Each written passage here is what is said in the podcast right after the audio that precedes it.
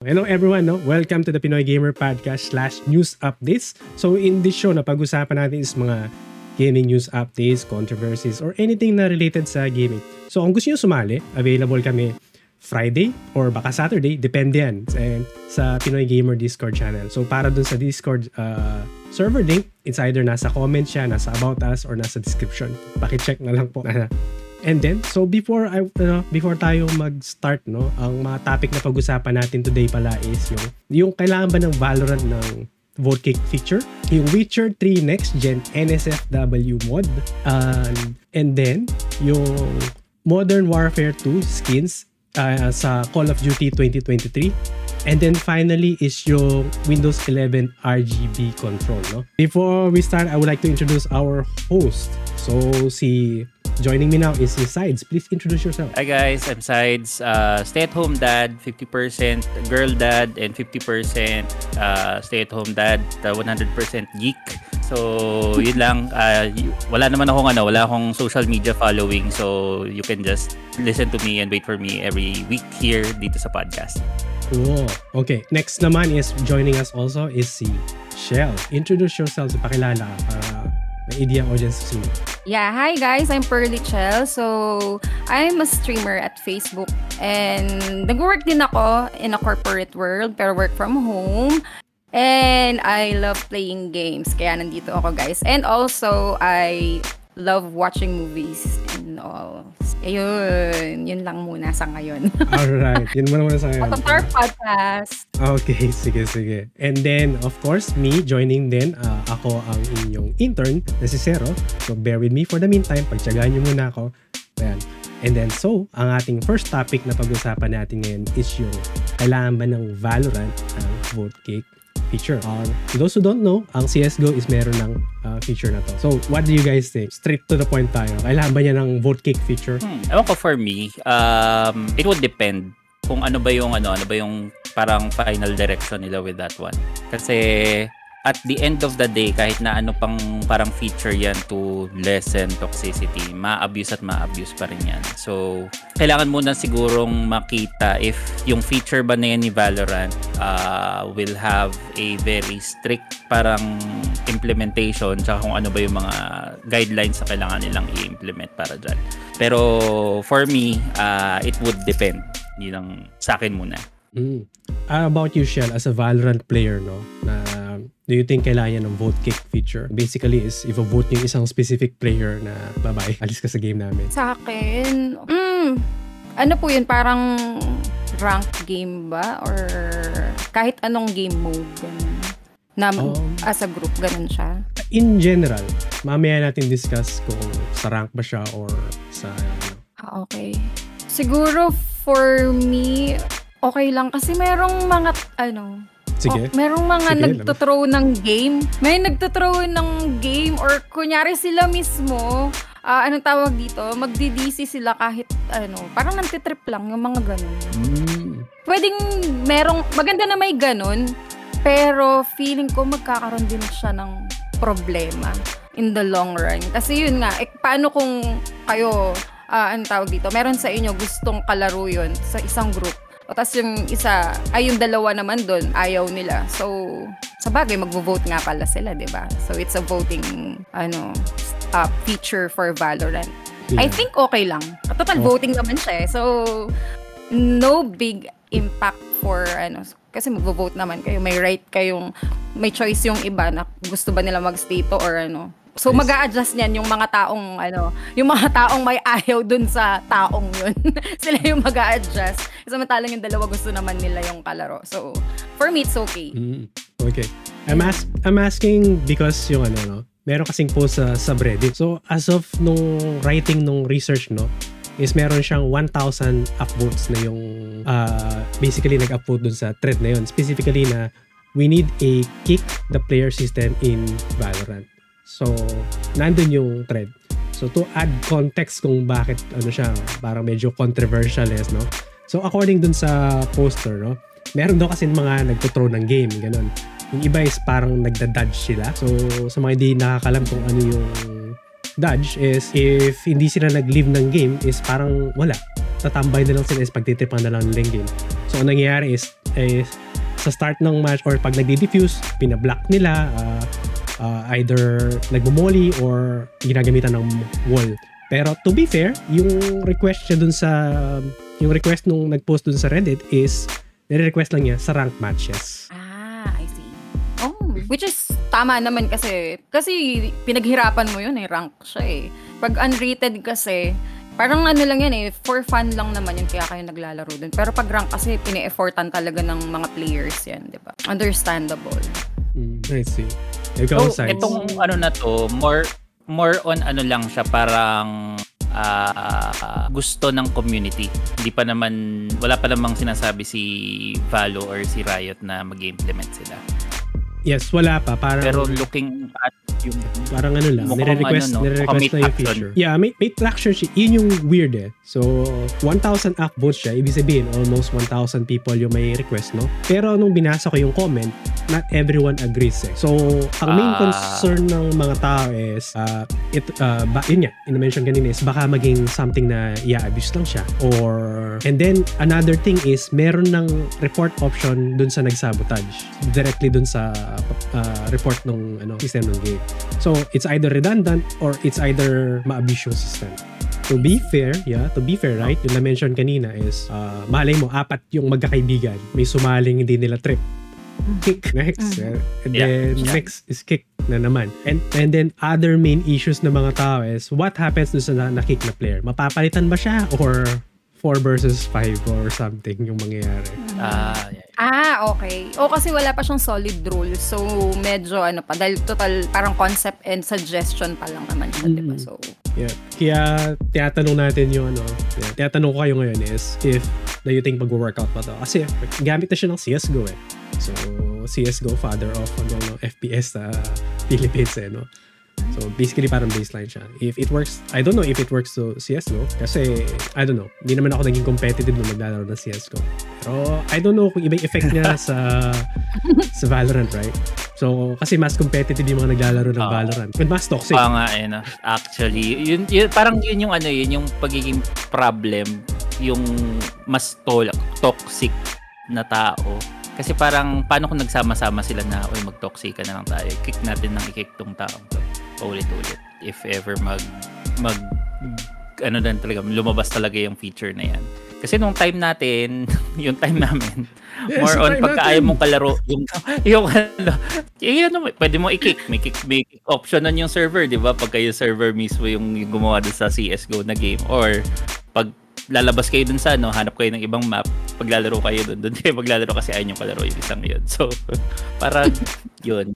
Yeah. Being ignorant sa Valorant, no? May vote map beater ba ang ano, Valorant? I think pag ano lang yata yun. Pag sa ano, random yung map eh. Pag rank and unrated. Even sub deathmatch, random yung lilitaw. So, you don't have any option. Kaya, yung iba, nagda-dodge sila. Yun yung reason nun. Kasi random yung map. So, may mga tao na ayaw nila. Kunyari, Lotus, lalo na ngayon. Yun eh, nag-interview ako. So, makikita nyo pala yan, guys, sa YouTube channel ng Pinoy Gamer. May in-interview tayo. And we attended pala ang Valorant Watch Party ng Team Secret. So, watch out for that, guys. And, yun nga, as I mentioned, yun, kunyari, may mga players na ayaw nila yung map ng Lotus. So, may isa doon, mag-uusap-usap sila eh. Kunyari, yung iba, actually, kung hindi sila magkaka-party, ayaw nung isa yung map, ida-dodge niya, hindi siya magre-ready or magsiselect ng agent. So, ayun, wala silang option. Isang reason yun kaya nagda-dodge ng game. Kaya, yung iba, natotoxican sila sa mga ganong mga players. So yun yung, doon may implement yung vote kick feature, no? Ikikick yung player na yun, no? Hopefully na may papalit, parang gano'n. Hopefully. Yeah. Pero parang mas maganda na lang kung i-ano na lang, parang hindi na muna nila makalaro yung player na yun. Lalo na pag kasi may mga random, maglalaro sila. Kung hindi man sila nakaparty pinaringan nga may random na papasok sa game. Mas maganda kung ganun na lang yung lagay nila. Yung lagay nila na feature na pwedeng i-block na lang muna nila yung... Actually, alam ko meron na nun eh. I-block muna yung player na yun para hindi nila makalaro or maka-queue. Something ganun. I think that's much better. Pero alam ko may ganun eh. I'm not sure kasi pag ginawa. Yeah. Sa Battlefield, merong ganun eh.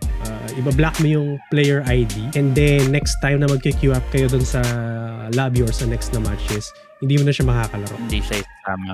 hindi na siya kasama dun sa match viewing. Eh, kasi sobrang dami ng hacker. Ayun, tanong natin dun sa mga viewers na nandyan, na naglalaro ng Valorant, may ganong feature na ba, guys? Yung parang meron kayong nakalaro na toxic tapos hindi, gusto nyong hindi na maka-queue, pwede nyo bang i-block, ganun? Please let us know po. Please do comment on the section kung nasan man kayo nanonood today. Yeah. Ayun, let us know, guys. And then we'll read it in a few sentences. Okay. So, sa Philippines market, no, pinost ko din to sa Valorant community. Tinignan ko kung ano yung response nila, no. So, ang response is majority no, ayaw nila. Mm. Yeah, no, yung ayaw ko bakit. So, ay hindi ko alam kung they're protecting themselves or may ibang reason. Di ba? Baka sila madama yung ano, sila yung maapektuhan, di ba? Sila yung ma-kick, mga ganon, mga ganong aspect. Pero, kasi baka, ano, baka at least once nagawa na nila. Yeah, hindi rin ako sure. Baka mamaya lahat na nag-comment na no, sila pala yung mga toxic. No idea. Pero resounding no yung nakita ko. Meron mga magko-comment na yes, pero yes lang, hindi na rin explain. Yung mga no, sinasabi nila, no, abuse lang, mga ganun. So, ganun yung nangyayari sa Philippine markets. Kaya tiyatanong ko rin kayo if anong opinions nyo in regards to that. Yeah. Pero on a side note, no, Shell, since naglalaro ng Valorant, may bagong agent na tinitis, di ba? Si Smoke Dancer yung ano. Yeah. Ang currently, no, ang feature daw niya, sabi ng Riot is magpo-provide daw siya ng way to check corners or get into locations. So based sa clue na yun, parang may teleporting or flying ability siya. So, parang ganun yung tinitisin na. So yes, di pala kayo nadodood na One Piece, no? So kung sa One Piece character, parang si Smoker. Parang ganun yung dating niya. Smoker. Yun yung ano nila, inspiration. Parang ganun. And other... Ay, zero, nawala yung ano mo, audio. Nawala audio. Ah, sorry. Yeah. So... Yun. Ayun. Yeah. So, na-excite masyado. Yeah. So, based sa other clues is yung agent is mahilig siya sa bubble tea. Milk tea! So, mukhang magiging ano, mukhang itatry ko yan. Itatry. Kung bibase natin sa clue, no? Meron na bang agent from Thailand? Meron na ba? Wala pa yata. Wala. Kasi parang Thailand, di ba? Asian, eh. Thailand is home yan ng tetarik na tea, na milk tea. Yeah. Not sure kung ano ba si Cypher. Pwede ka rin Taiwan. Yeah, exactly. Taiwan or Hong Kong, to be honest. Kasi doon nag-start yung mga milk tea vendors, di ba? Taiwan siya labanan. I don't think Taiwan siya. Yun lang yung masasabi ko. Dahil... Yeah. Gets it. Okay. Yeah. So, mga bakit hindi siya pwedeng maging Taiwan is Riot Games is funded na Tencent. Tencent is isa sa pinakamalaking company sa specific country na mga in-check, in short. Na, then yung mga in-check na yun is hindi nila kinukonsider na bansa yung na-mention na Taiwan. So, hindi ko sure. Baka maging controversy siya. Yun lang yun. So, possibility, Hong Kong. For sure. Or other Asian countries na mahilig sa milk tea. Meron ng Philippines eh. So, I don't think na mag-ano pa. Lang ang dalawa. Diba? Filipino uli. Neon. Si Neon, diba? So, yun yung current based speculation. Actually, wala pang release date. And then, lahat ng nomination ko above, speculation yun ha. Okay, maniniwala sa akin. So, mga clues lang yan based dun sa screenshot niya. Pero as a mga Valorant player dyan, is what do you think? Ikaw, Shell, what do you think dun sa si Smoke Dancer na agent? Sa feature na sinabi mo, like, nag-smoke siya tapos medyo may kahawig siyang player, pero ewan lang yun doon sa flying na ano. So, parang siyang combine ng Jet na duelist, tapos si Smoker kasi si Omen, parang somewhat pinag-combine yung skill niya na sabi mo kasi parang nagte-teleport, diba? Parang actually, ganun din si si Omen. Yeah, medyo same ng skill na parang dinagdagan lang na may skill ni Jet kasi lumilipad daw eh. Kasi yun, lumilipad yun. So, I think maganda siya kasi parang OP yung dating niya. So, OP din. Ang tanong na lang yan is... Nerf agad. Tignan natin. Yun eh. Depende din siguro kung gaano ba kalayo yung nararating or parang depende kasi sa gagawin nilang skill set niya. So, pero sa tingin ko magiging OP yun. or depende kung mahirap siyang gamitin, parang ganun. So, pero based dun sa skill na sinabi mo, maganda siya. Actually, maganda yung mga kaya niyang, yung capabilities niya. For me, ah. So, sa malamang baka maging duelist yan. Or, kung magfo-focus sila sa skill na pagiging smoker niya, so, more on parang support type siya. So, depende nga kung ganun ba siya, kung siya ba yung duelist or more on support type siya. Pero, I think OP siya sa umpisa. Pero yun, baka man-nerf. Let's see. Parang yung no-clip sa CSGO, no? Naka-no-clip lang, lumilipad-lipad. Ang daya. No-clip. Yung lumalampas ka pa sa map, eh, no? Diba? Parang ganyan nga. Na-mention mo kanina, Shell, no? Nagpunta ka sa VCT event. Can you tell us something about it? Kamusta ang VCT? Ayun, it was nice. Ang daming tao, ang daming influencers. May mga dumating sila Susie Sore. Sino pa ba? Meron yung Valorant player, DexTMN. In-interview ko din yun, guys. So, watch out for the video. Si Patty! Yan, streamer yan. Napakagandang babae niyan. So, watch out for the interview, guys. And support them. Pero context tungkol sa yung VCT. Yeah. So, VCT is about Valorant tournament na nangyayari ngayon sa Brazil. And we have representative from the Philippines, which is Team Secret. So, support niya sila, guys. And yung laban na yun is between Team Secret and Team Liquid. Nung sa pinuntahan ko this week. Kailan ba? 20, ano kasi yun? Wednesday, 20, I think. Wednesday, I think. So, there, sobrang saya, guys. Iba pala yung experience nung nandun ka, tas ang dami-dami nyong nanunood. Tas nanalo pa man, 2-0 guys, 2-0. Eh, ang Team Liquid, isa sila sa mga nanalo no, nung last year, if I'm not mistaken.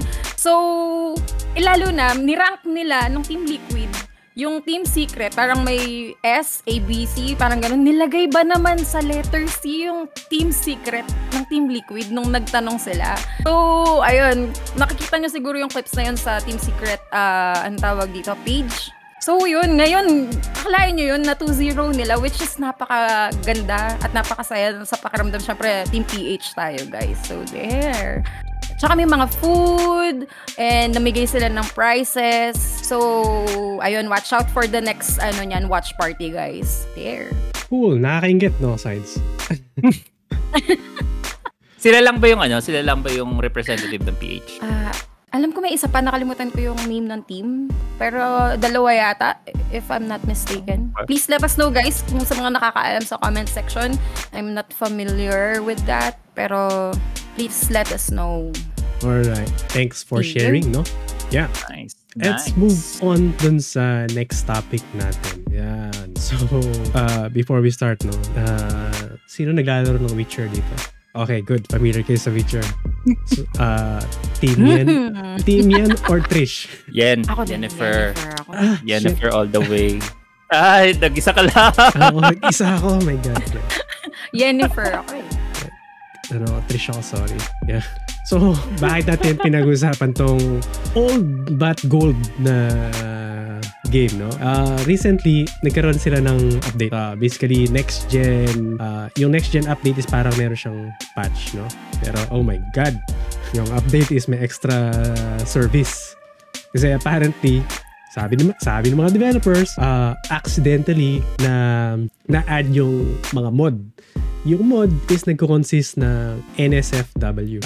You use your imagination kung ano yung mga NSFW na yun. So, Pero para may idea kayo ng konti kung ano siya. Well, visible yung mga genitals.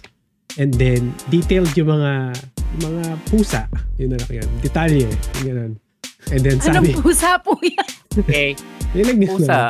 Yeah, pusa. Pusa. Yung talagang pusa ba? Pusa ba yun? Oo, pusa. Yes. Minsan may hair, minsan parang Siamese, parang pero minsan Persian, minsan minsan tabi. Yeah, sabi nga nung describe ng iba, smooth as a Barbie doll. Yung So what do you guys think? What? Ay, nagulat ako. Ano ba yun? Sorry. So what do you think of this accident? Maganda siyang accident kasi napag-uusapan sila. Teka, hindi ko na-check yan. Naka-next gen na ako na with Sir. Masubukan niya. Andyan pa ba? Sorry, tinanggalan nila. Napatch na yung patch. Ay! yun pero lang maganda yun na, they're in the news, if ever. Kailangan nila yan kasi dahil parang PR stunt, no? Pwede. Possibly. Yeah. Kasi lalo nang daming maiingay na game. Tsaka marami silang naging issue the past few years. Si CD Projekt Red, di ba? Ah, with Cyberpunk release, di ba? Cyberpunk. Medyo nagkalamat yung nagkalamat yung parang persona nila as a good game, as a great game developer dahil doon. So baka kailangan nila ng kinakasuhan pa nga ata. May naging isa pa sila eh. Oh, yun. Oo. Actually, naging yun, na parang, they marketed the game parang lies yung sinabi nila technically. Parang deceitful marketing daw ang ginawa nung, dahil dun sa, nung lumabas sa PS4 si CD Projekt Red. Unplayable mess daw. Oh, kasi mukhang potato yung mga characters eh. Naka-polygon. Parang yung classic Tomb Raider. Ganun yung nangyari nung release nila. As in, nagka-problem sila talaga doon. Possible, no? Possible na parang PR stunt, if ever. Kasi, di ba, technically, ang lalabas sa kanila ngayon, officially, parang vetted na mga mods from the community. Screen ni CD Projekt Red, tapos ilalabas sila. So, ibig sabihin, dumaan talaga sa kanila yan. Most probably. Hindi kaya aksidente lang na nilalaro nung dev team and then, oops. try that dev team eh. Oh. Tapos nakalusot. Ay, bigay natin. For research purposes. Nakakamiss tuloy mag-Witcher, no? Dahil sa mga balita niya. Actually. So, ang ganda pala nung nasubukan mo na? Nasubukan niyo na ba yung next gen ng Witcher? Ganda, layo ng niya sa PC. Di kaya ng PC medyo ko. Lapit na, kakayanin na yan. Upgrade na daw, sabi. Di kaya ng PC ko. Si Sheldon daw, bibili na rin daw ng bagong PC. The desktop. Full gamer na. Okay pa tong ko. Okay pa naman tong gaming laptop ko, guys. Predator, baka naman. Picture nyo ako. Predator, baka naman to. Naka-top gaming po ako ngayon. Malakas yung top gaming. Pero tignan natin, sino nga bang mas malakas? Ay, may ganun. Pero na-try mo sides yung next gen. Na iba yung difference niya. Obvious ba? Yung iba. Texture obvious. May na siya eh, may ray trace package na siya eh. Naka-embed na talaga dun sa graphics options niya. Gulat ako eh. Kakayanin ba? Kailangan ko lang rin ulit ang Witcher. Okay, spending list. Pero for me, sinadya, sa tingin ko sinadya nila yun na. Publicity stunt. Possible kasi, possible. Sabi nga nila. Kasi yun na nga, negative or positive na it's still exposure eh. Any publicity is good publicity. Oh, I know, yun na nga. So, sa malamang, kung aksidente man siya, kung talagang aksidente man siya, yun nga, nag-benefit din sila dun, di ba? Kasi umingay ulit. Considering lalo. Gusto ko laruin. Dahil dun sa mod o dahil dun sa next gen na next gen. Parang double meaning next gen. Doon tayo sa next gen. Na-update na po ba or nandyan pa? Mamaya titignan ko tuloy. Nandito pa yung Witcher ko. Titignan. Kasi pati si Geralt nadamay eh. Daway siya. Equal opportunity pala tong mod na to. Nice. Equal opportunity. Alam na guys, pag napuyat ako guys, alam mo na. Ay, Diyos me. Equal opportunity. Nag-Witcher ako.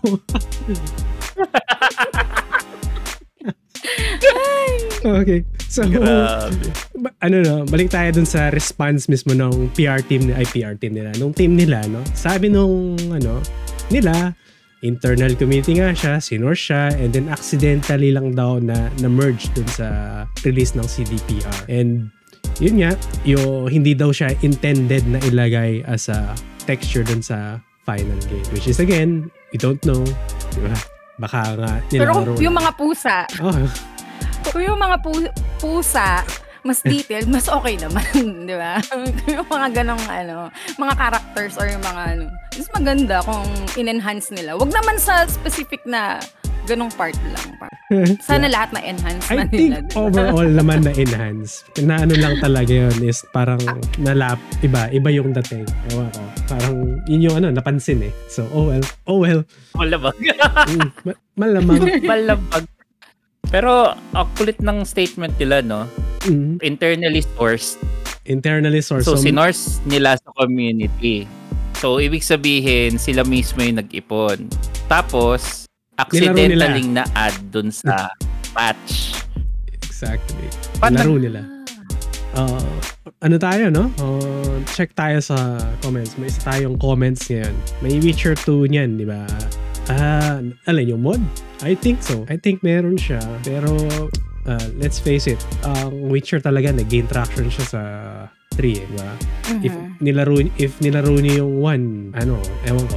Yung 1, parang okay, laruin natin yung Witcher 2, and then, okay, mas maganda yung Witcher 2, and then, nung biglang Witcher 3, parang naging mainstream na siya. Yung genre is talagang, ano na, yung trip ng mga tao afterwards. Tsaka, ang sinasabi nila dati, Witcher 1 and 2, very complicated to get into. Medyo hindi ganun kay parang beginner-friendly or a beginner-type gamer. If nilaro mo yung Witcher 3, hindi mo malalaro ang Witcher 1. Like, hindi mo siya magugustuhan. Baka sabi, mayak ka diri ang pangit. So, maganda pa ang mobile game, to be honest. Pero, if nilaro mo siya from 1, ma-appreciate mo na yung gradual don't change na, uy, ganda. Yeah. So, yun yung ano, yun lang yung downside doon. Parang God of War, yung ano, yun parang from ganitong level hanggang sa tumaas din siya. Exactly. Nilaro mo ba yung previous God of War games? Yeah. Nilaro ko. Maganda. Ganda ng Ragnarok ngayon. I mean, yung previous pa nun, yung PS2 na ano, God of War. Sa QR PS3 ako yeah. Pero naano ko siya, actually may ano eh, ang tawag dito, may mga nadadownload sa PC na mga parang emulator. Trinay ko siyang ganahin. Ang layo talaga. Ang layo nung ano, God of War. Pero hindi ko tinapos yung 1. Hindi ko siya tinapos yung God of War na 1. Pero trinay ko siyang nilaro. Yun nga. Sa mga ko na lang emulator. Kasi nung sa PS2, hindi ko siya nalaro din. I see. PlayStation 3 na ako nag-start ng God of War. PlayStation 3? Yung... okay.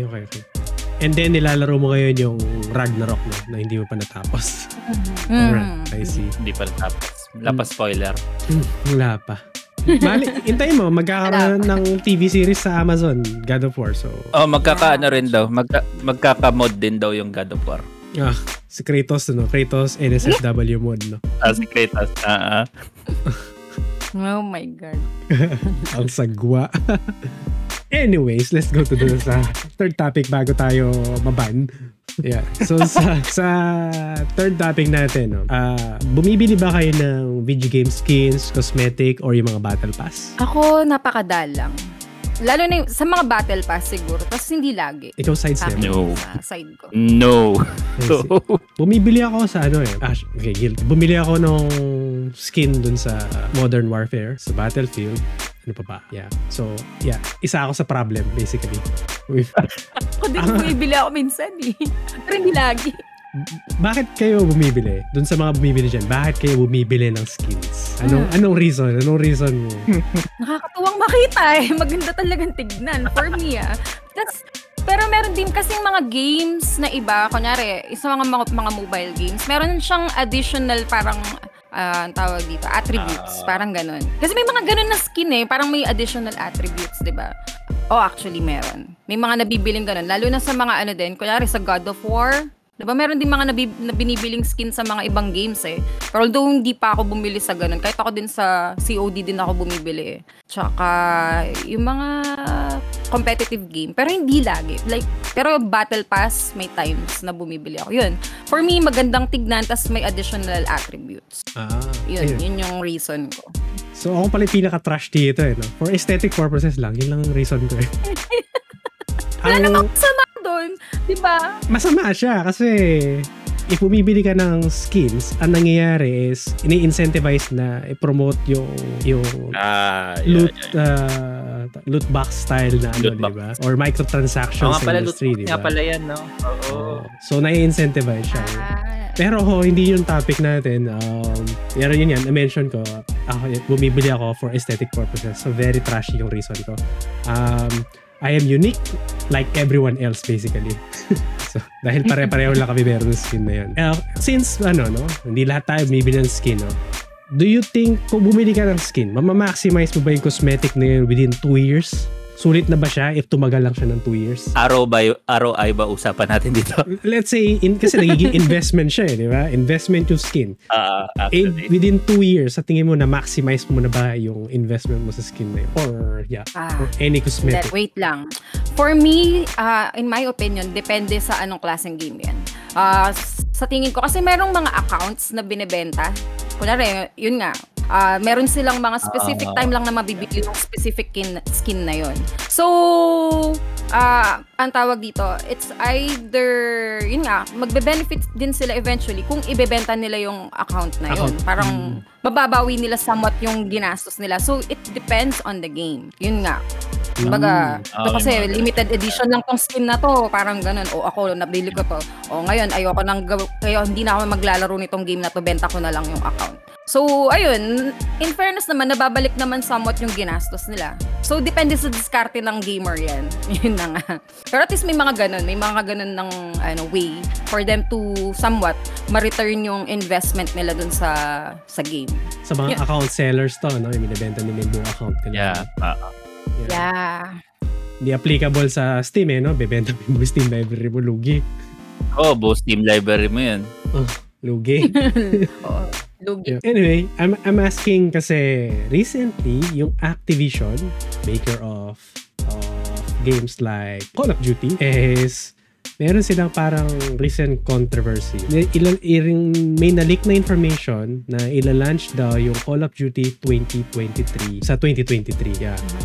So, in 2023 or 2024, I think na-mistook ko yung calculation doon.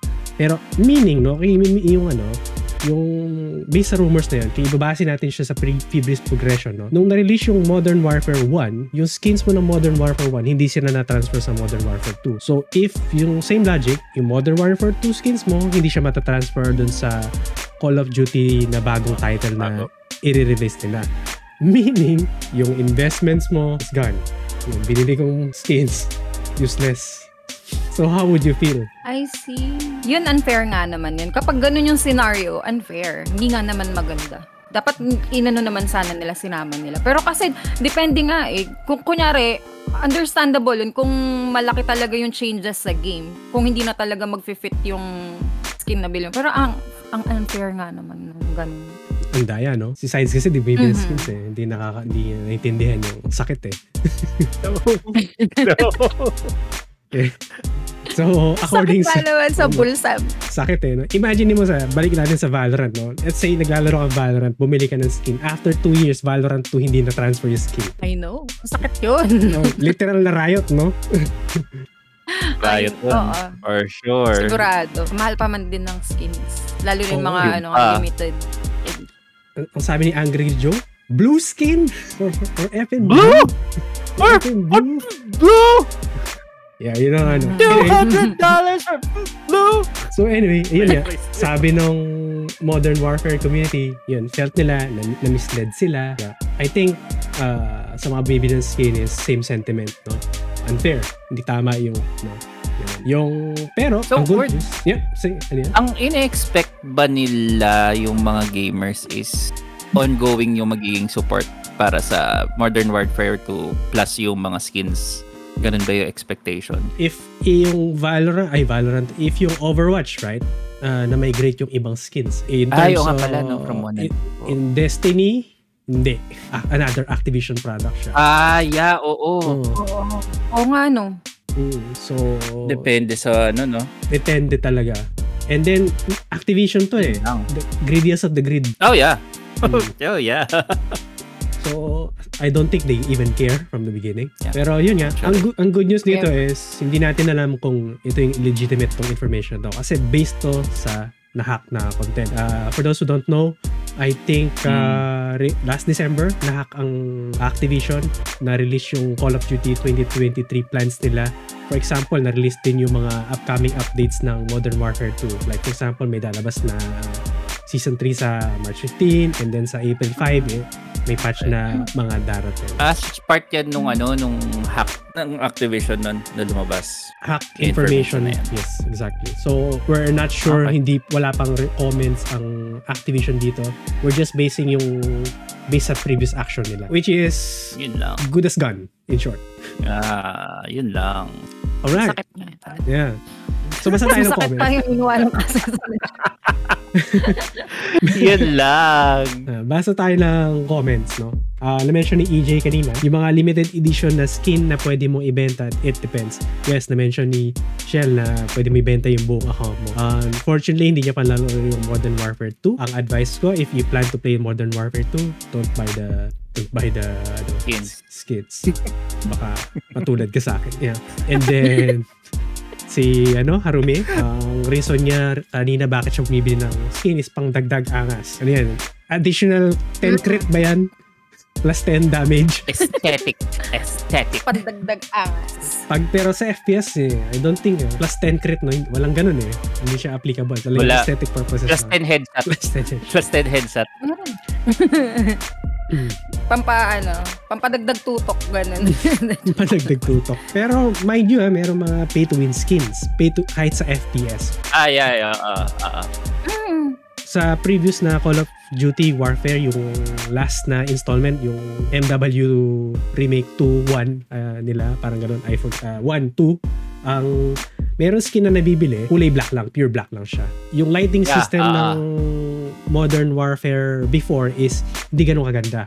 So kung madilim talaga. Pero ngayon is bumili ka ng black. Yeah. Additional remarks ni EJ, Warzone pay to win. I am not sure. Medyo mataas ang masyadong mabilis yung time to kill ng nung Warzone. So hindi ko masasay na pay to win talaga siya. Kasi sisilip ka lang, patay ka na eh. Pero in regards dun sa cheats, absolutely. Madaming cheater ang Call of Duty. Isa siya sa parang lowest barrier of entry na game siya in regards sa cheating. Mm-hmm. I agree with that. Yeah. Kaya nagbabalo na lang daw siya. Kamusta ang cheating sa Valorant? As a Valorant player dyan, kamusta ang cheating? Hindi ko alam, hindi ako aware. Same.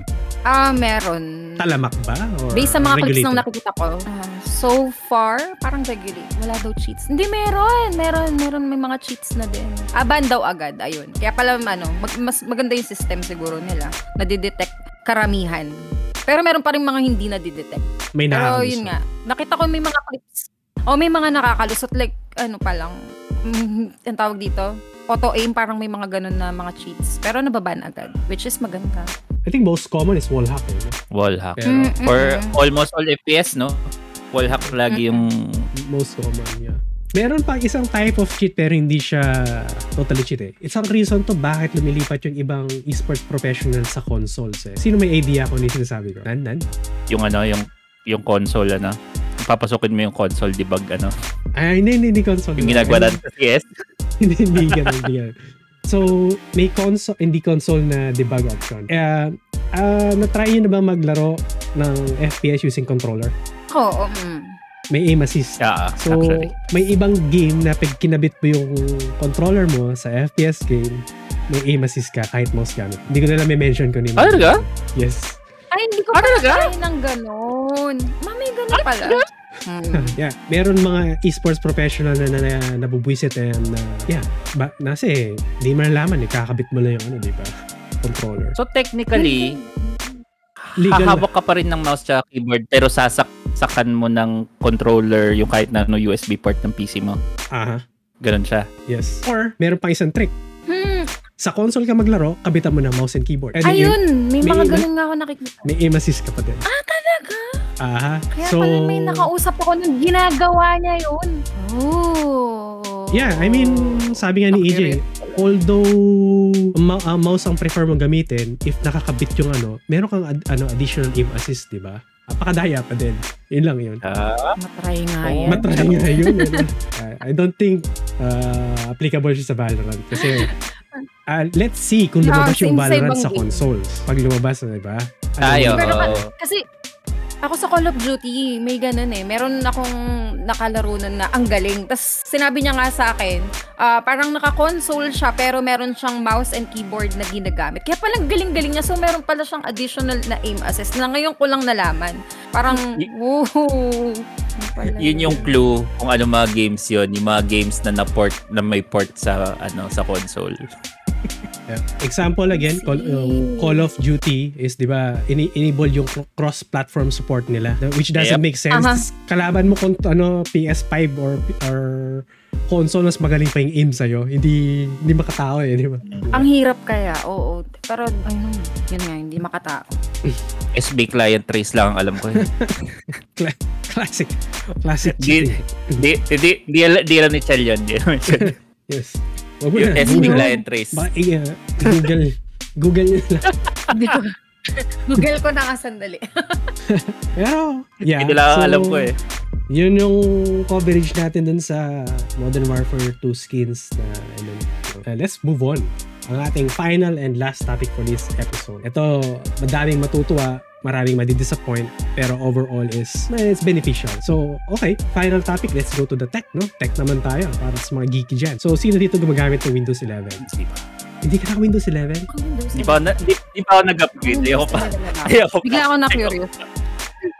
Ako Windows 11. I'm scared. Bakit? Hindi. Hindi kayo na Windows 11. Hindi rin ako na Windows 11. Windows 11 na yan. Hindi pa rin pala ako Windows 11.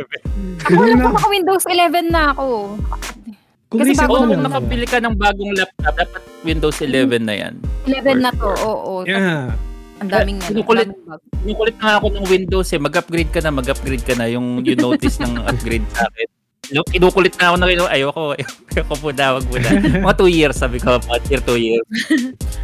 Reason ko, hindi ako compatible eh. Kaya hindi ako makapalapit. Pero, anyhow. Sino gumagamit ng mga RGB software dito? Let's say, IQ, Synapse, or yung NZXT Cam or something. Meron ka. Ilan yung software na ginagamit mo? Actually dati nung sa PC ko pa lang yung Gigabyte yung RGB Fusion yun pa lang, kaso medyo madaming RGB nun yung PC ko, pansin naman yun, hindi na kasi ayoko na, sumuko na ako. So trinay ko yung meron sila kasing lumabas na parang open source na RGB controller software na si OpenRGB daw, na sabi kayang kontrolin from within yung sa loob ng PC hanggang sa mga peripherals. Hindi siya mapagana na maayos. Okay. As in, may baka tayo sabi doon, wala na lang siya. Galing GitHub pa siya, no? GitHub open source pa. GitHub yun, GitHub pa. Ikaw, Shell, kung yung brand ng laptop mo, ASUS Armory Crate, meron siyang parang Chroma something, right? Yeah. Nakakairita bang i-manage? Oh, hindi ko naginalaw eh.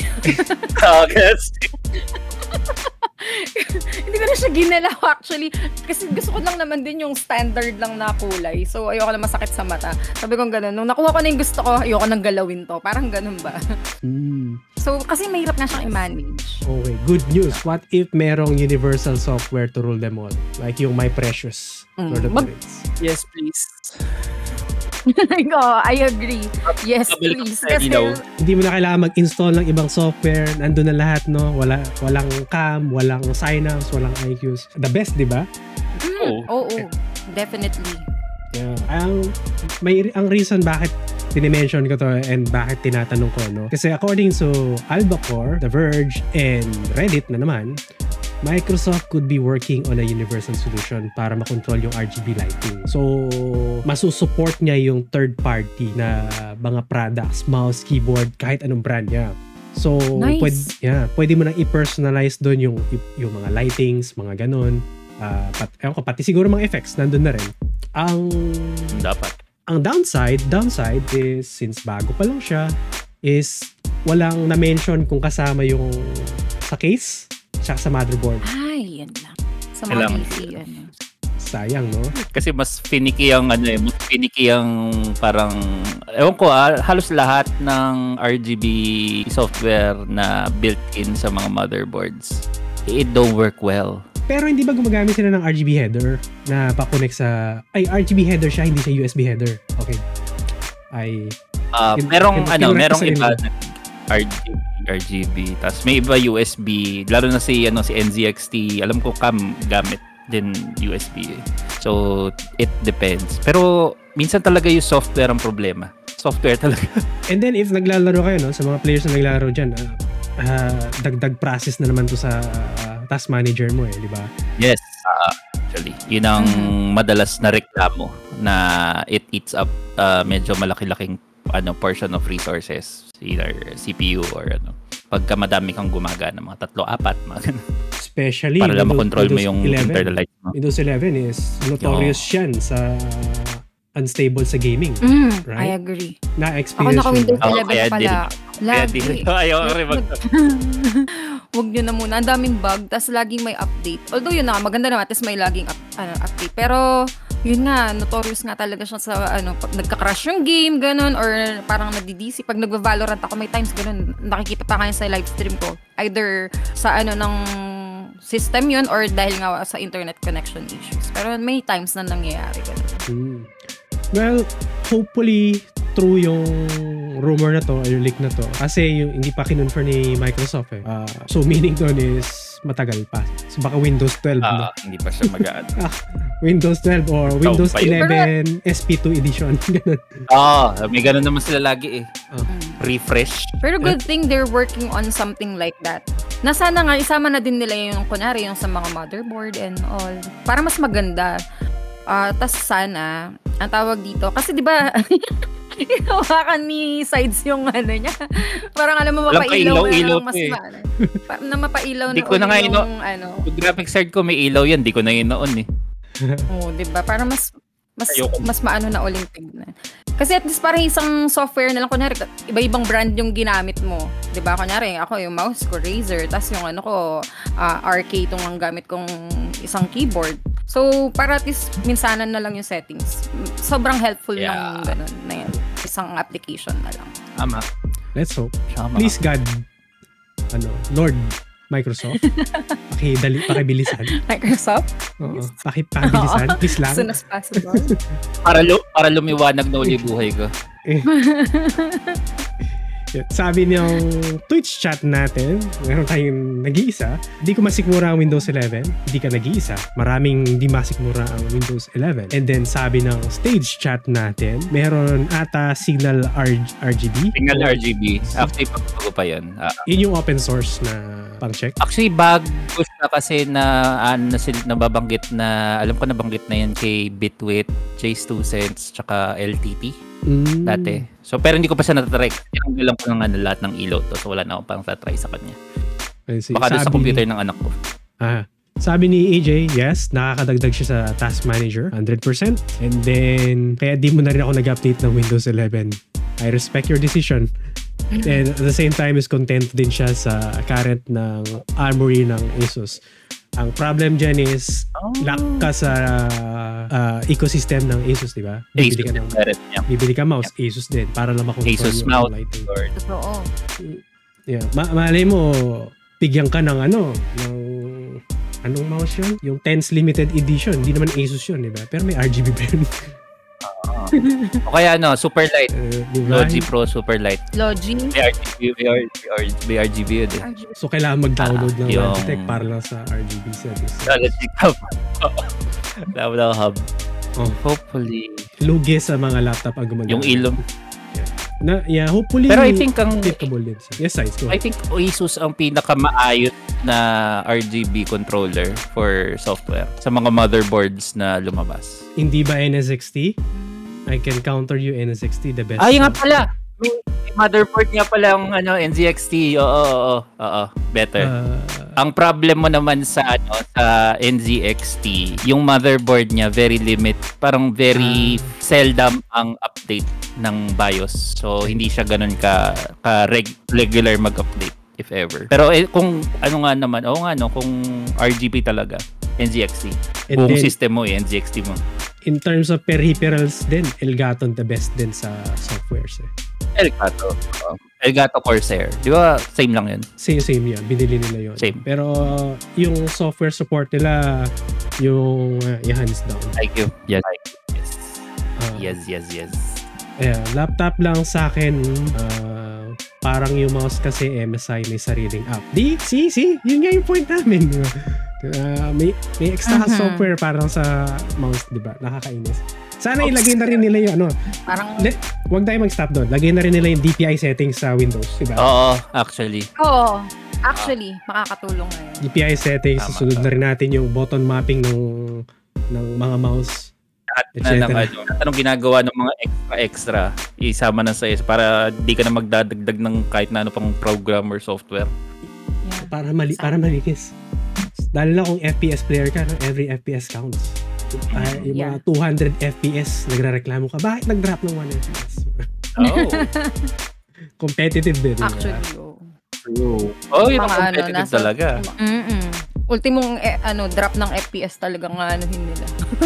Yung tipong naka-monitor na 400 Hz refresh rate, mga 16,000 DPI. Sana all ko naka 400 na FPS rate. Yun ang mga labanan na talaga eh. Yung konting microsecond na delay ka lang, nararamdaman niya eh. Kaya magagalit sila. Pero alright, that's yung apat na topic natin today. May apat tayo na cover today. Hopefully you guys like it. Next week ulit, mag-create ulit kami ng topic na pwedeng pag-usapan. So if you'd like, kung ano man yung pinagagawa namin dito is show your support. Follow us on Pinoy Gamer, Facebook, YouTube, whichever kung saan. Anything will help. Comment, like, anything will help. So, and again, if you'd like to join the discussion, shoutout nga pala kay Harime and EJ. And then sa Twitch natin na si Stace B and Jesus Christ, Gio Smith. So, and Gio Smith, thank you for staying tuned dun sa ating thanks, guys. Discussion. Available kami ulit either Friday or Saturday sa... Again, dito sa Discord ang aming pre-recording session. And again, I would like to introduce si Shell. Saan kanila pwedeng i-follow and anything about yourself. Yeah, hi guys. So, ako Pearly Shell, streaming on Facebook sa ngayon. But I do have an account sa Twitch na gumawa na ako, Pearly Shell, Pearly_Shell. So, sa mga nakasubaybay sa Twitch dyan, please do follow me on Twitch as well. Tapos, thank you pala sa nag-send sa akin ng 50 stars dito sa aking live sa Facebook. Kasi, ko din, stream ko tong namin. Wow, so, thank you kay Jay. Thank you po sa pag-share ng stars. Na-appreciate ko po kayo. At sabi daw niya, Jennifer number 1. So, team Jennifer din siya. So, ayan na. May kasama kami ni Quinn. Jennifer din ako. Tapos, ayun. Shoutout daw kay Recta Gaming PH sa isang nanonood kanina sa live stream ko. So, thank you po sa lahat ng nanonood ng live stream ko ngayon. And I appreciate you guys. And follow me on Facebook and also on my YouTube account. Just check Pearly Shell. Account? Yun lang naman po yung Pearly Shell. Pearly Shell. Yun lang po yung niya. Yun yung pangalan ng account. So there. Thank you guys. Thank you for the support and love. And let's go to sides. Thanks guys. Again, sides 50% girl dad, 50% stay at home husband, 100% geek. Wala naman kayong pwedeng masundan sa akin kasi wala akong public social media na present, so you just check me out every week dito sa Pinoy Gamer either Fridays or Saturdays. See you guys again. And lastly, ako nga pala si Zero, ang OGT. And yeah, that's all. Thanks for tuning in and see you again next time. Bye. Thanks guys. Bye. Thank you. Bye.